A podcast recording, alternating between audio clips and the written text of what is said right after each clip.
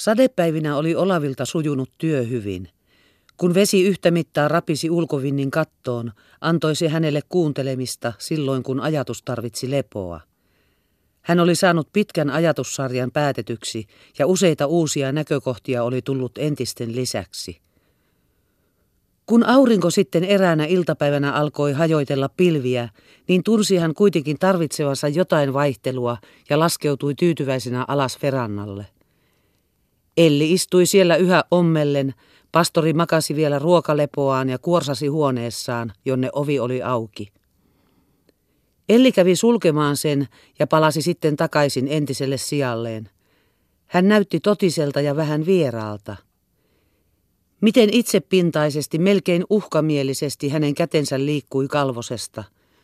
Suun ympärillä oli tuo kärsivä ja vähän katkera piirre, jonka Olavi siinä välistä ennenkin oli huomannut. Hänelle tuli yhtäkkiä sääli häntä, halu pudistaa pois tuo surumielisyys ja tempaista hänet mukaansa. Hän oli jo huomannut, että hän voi sen tehdä. Useinkin, kun hän vain puhutteli häntä, kääntyi hänen puoleensa, hän ihastui ja ikään kuin valkeni. Olavi oli mennyt ulos ilmaa tarkastamaan. Elli istui niin kuin ei häntä olisi ollut olemassakaan, niin kuin ei olisi häntä huomannutkaan. Olavi tuli takaisin ja seisahtui verannan ovelle. Ettekö tule soutelemaan, kysyi hän. Mutta nythän sataa. Se lakkaa heti kohta, toinen puoli taivasta on jo poudassa, tulkaa katsomaan. Elli muuttui silmän räpäyksessä.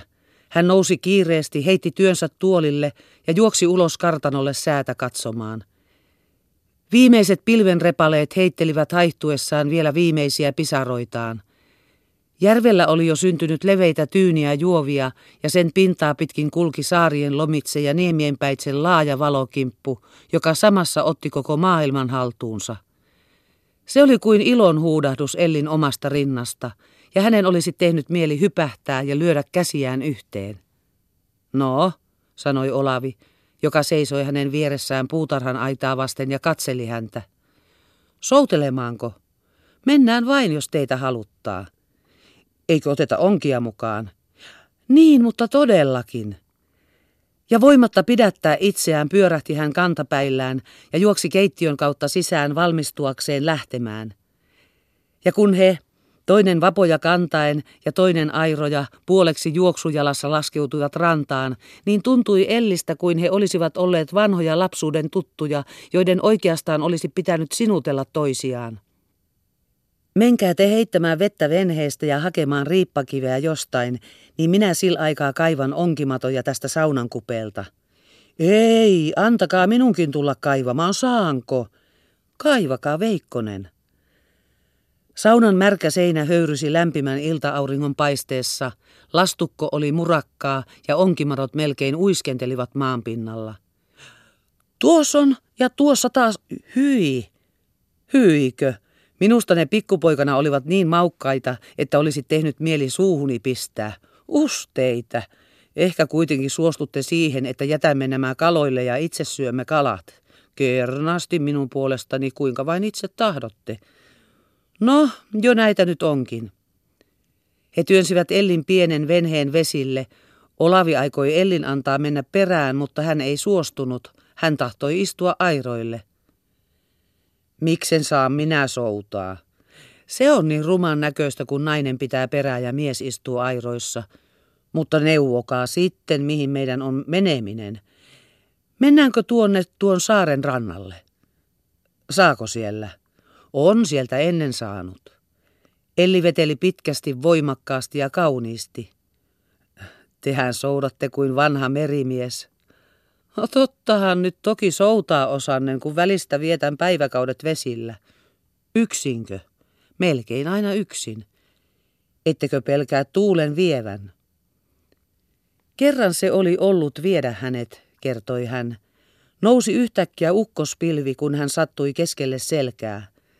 Hän taisteli voimainsa takaa, mutta ei päässyt paikaltaan, ja hänen täytyi kääntää myötätuuleen, antaa venheen mennä menojaan, ajautua muutamalle saarelle ja siellä kalasaunassa odottaa puoli päivää.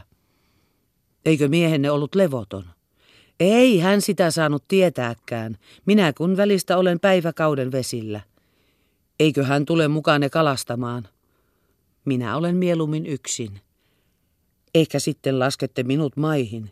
Ei hän toki, mitä te ajattelette? Te olette mieluummin yksin. Mutta ettehän te ole minun mieheni. Ja sellaista leikkiä laskien saapuivat he Ruohokkoniemeen ja pudottivat kiviriipan. Elisi toi kokan pitimiksi Kaislasolmun tulloon. Sitten alkoivat he selvitellä onkiaan. Järvi oli nyt kokonaan tyyntynyt, ainoastaan hiljainen maininki kävi vielä monipäiväisen tuulen jäljeltä ja leikutteli vähän keveää venhettä. Siellä täällä tuonnempana näkyi muitakin onkimiehiä. Nyt koetetaan, kumpi meistä on parempi kalamies. Minä tietysti, ja samassa vetäisi Elli kalan venheeseensä. Särki, se on kovin moukkamainen kala, semmoinen tuiki tavallinen, poroporvarillinen.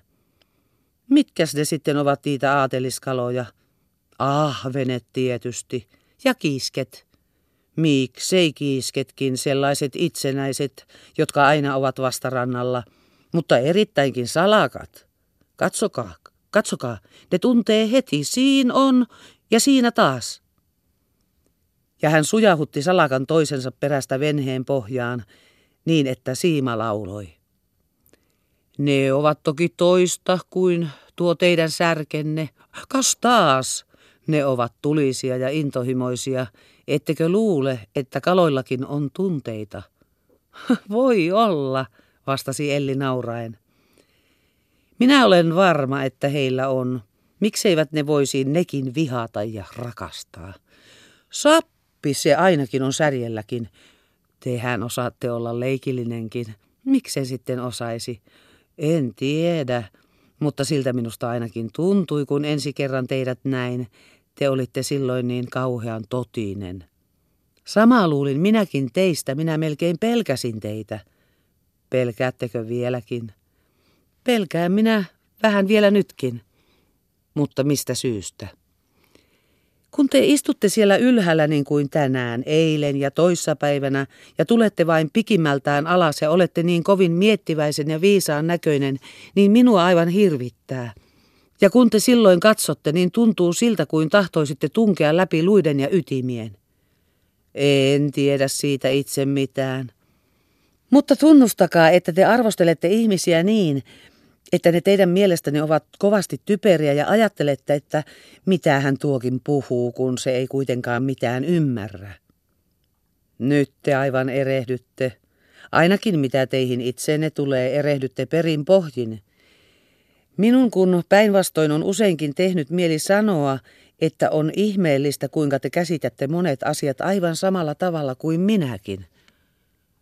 Ja sitten minä olen varma, että te sanotte paljon niin kuin nytkin vain kohteliaisuudesta.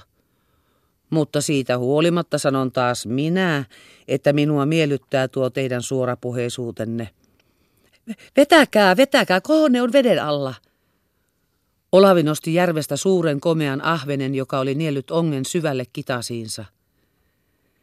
Tämähän on hauskaa, innostui hän saatuaan taas uuden ahvenen – meidän täytyy tulla usein tänne.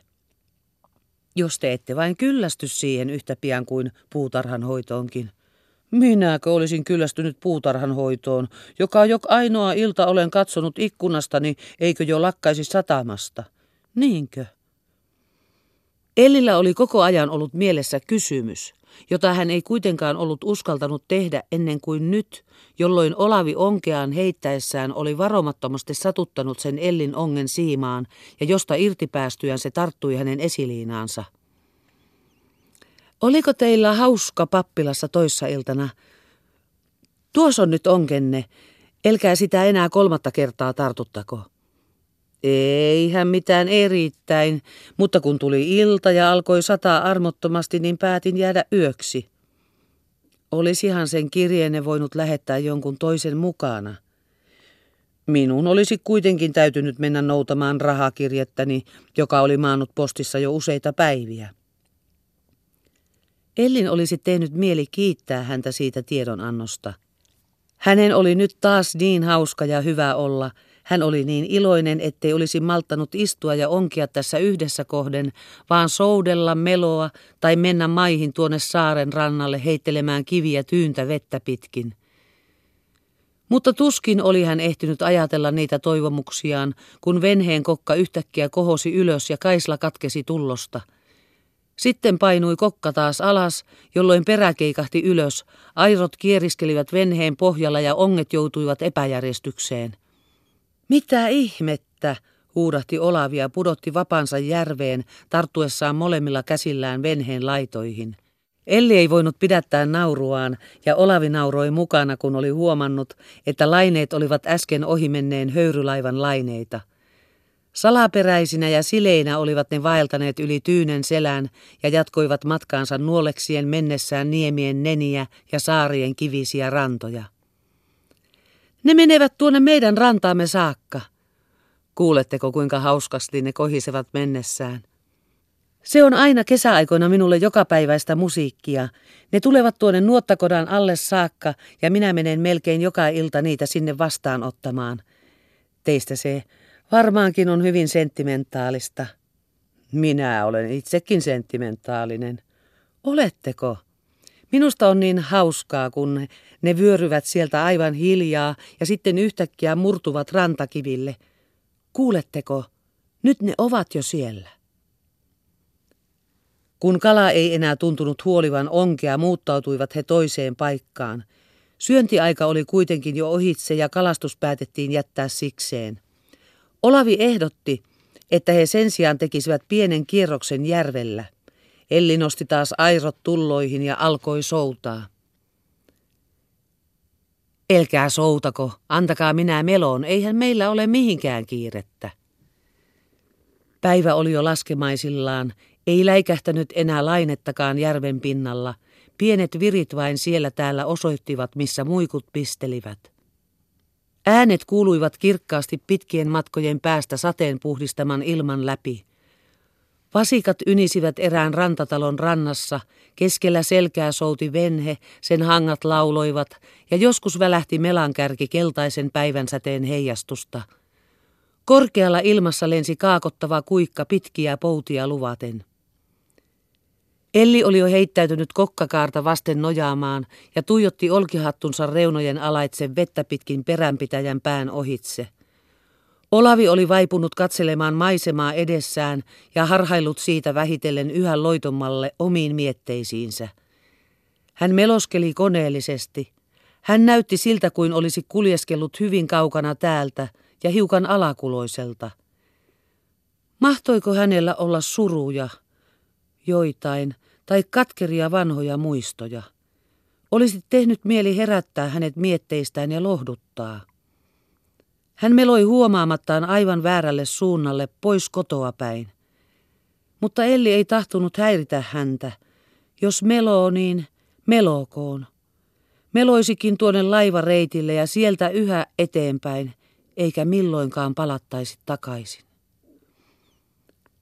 Kauan aikaa lipui venhen näin vedenpintaa myöten.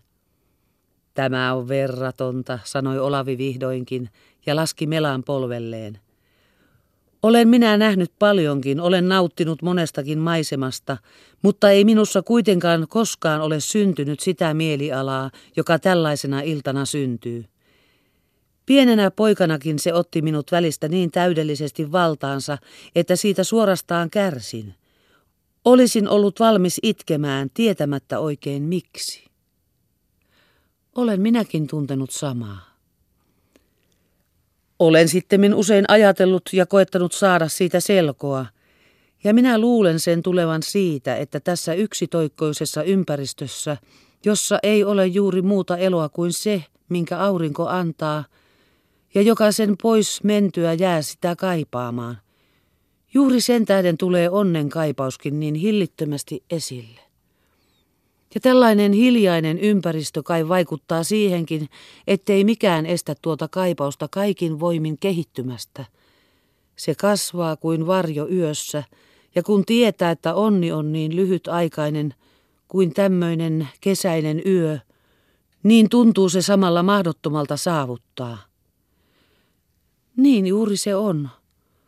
Kuinka onnellinen te sentään olette, kun voitte noin pukea sanoihin sen, mitä tunnette. Jos osaisin, mutta enhän minäkään osaa sanoa sitä niin selvästi kuin tahtoisin. Jos olisin syntynyt säveltäjäksi tai runoniekaksi, niin ehkä sen sitten voisin. Ne ovat onnellisia ne, joiden ei tarvitse kätkeä mitään itseensä, jotka tulkitsemalla tunteensa voivat vapautua niistä ja käydä taas vastaanottamaan uusia. Hän lämpeni ja heltyi, ja kun hän näki, että Elli ymmärsi hänet, antoi hän mielialalleen vallan. Liioitteli sitä ehkä vähän, mutta tunsi kuitenkin ehkä totisemmin ja selvemmin kuin pitkään aikaan. Aina muistuu minulle tällaisena iltana mieleen Ruunaperin Svaanen, tunnettehan sen? Tunnen hyvinkin. Siinä on mielestäni tällaisen kesäillan aate tulkittu pääpiirteissään hienommin ja sattuvammin kuin kenties missään muussa, mitä siitä on kirjoitettu. Muutamilla sanoilla on kuvattu kaikki. Maisema, ilma, ne tunteet ja toiveet, joita se herättää. Ja hän hyräili siitä kuin itselleen seuraavan säkeen. Om Norden skönhet var hans sång, hur klar dess himmel är, hur dagen glömmer natten lång, att gå till vila där. Ja sitten tämä, jatkoi Elli hänkin hyräillen. Hur skuggan där är djupt och rik, inunder björk och all. Hur kult bestrålat varje vik och varje böljasval.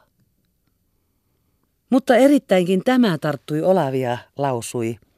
Hur luft oändligt luft det är att äga där en vän.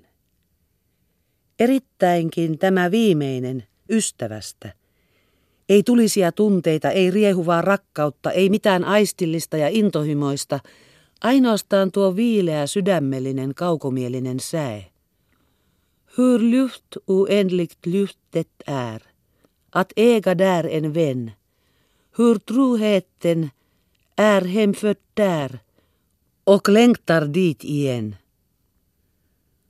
Suloa Suomen laulu soi, sen ilmain ilontaa, yökaudet kuinka päivän koi, unensa unhottaa. Kuin varjot siel on runsahat, al leppäin koivujen, kuin salmet kullan soiluvat ja vesi vilpoinen. Siel ystäväinen kellä on, kuink iki ihanaa, kuink ompi unhottumaton, se uskollisten maa. Siinä on tällaisen illan ja tällaisen luonnon suuri salaisuus kätkettynä ystävyydessä. Uskotteko sellaiseen ystävyyteen, kysyi Elli hetken kuluttua. Välistä on tehnyt mieleni uskoa, että se on ainoa, joka lienee jonkin arvoinen, ainoa, joka jää jäljelle, kun kaikki muu haihtuu ja katoaa. Se on rakkauden synnyttäjä ja rakkauden perillinen. Kun rakkaus kuolee, niin jää ystävyys elämään. Niin hän Ellikin, hänkin uskoi sen, uskoi niin kuin oman kauan haparoimansa ja haaveksimansa elämän mahdollisuuden – ja uskoi, että Olavikin uskoi niin kuin hän puhui. Elli oli hänen puhellessaan varovasti tarttunut airoihin ja alkanut hiljalleen soutaa kotirantaa kohti. Ei, mutta antakaa nyt minäkin soudan. Elli ei vastustellut, ja he vaihtoivat paikkoja siirtyen toistensa ohitse kapeassa venheessä. Ja kun he sitten tulivat rantaan, ja Elli sinä iltana käyskenteli aitoissaan, valmisteli illallista ja istui itsekseen muiden maata mentyä verannallaan, niin kulki hän kuin uudessa maailmassa, johon hän aivan tietämättään oli joutunut, jossa hän liikkui kuin viileiden autereen sinisten verhojen välissä, jotka liehtoivat ystävyyttä ja onnea.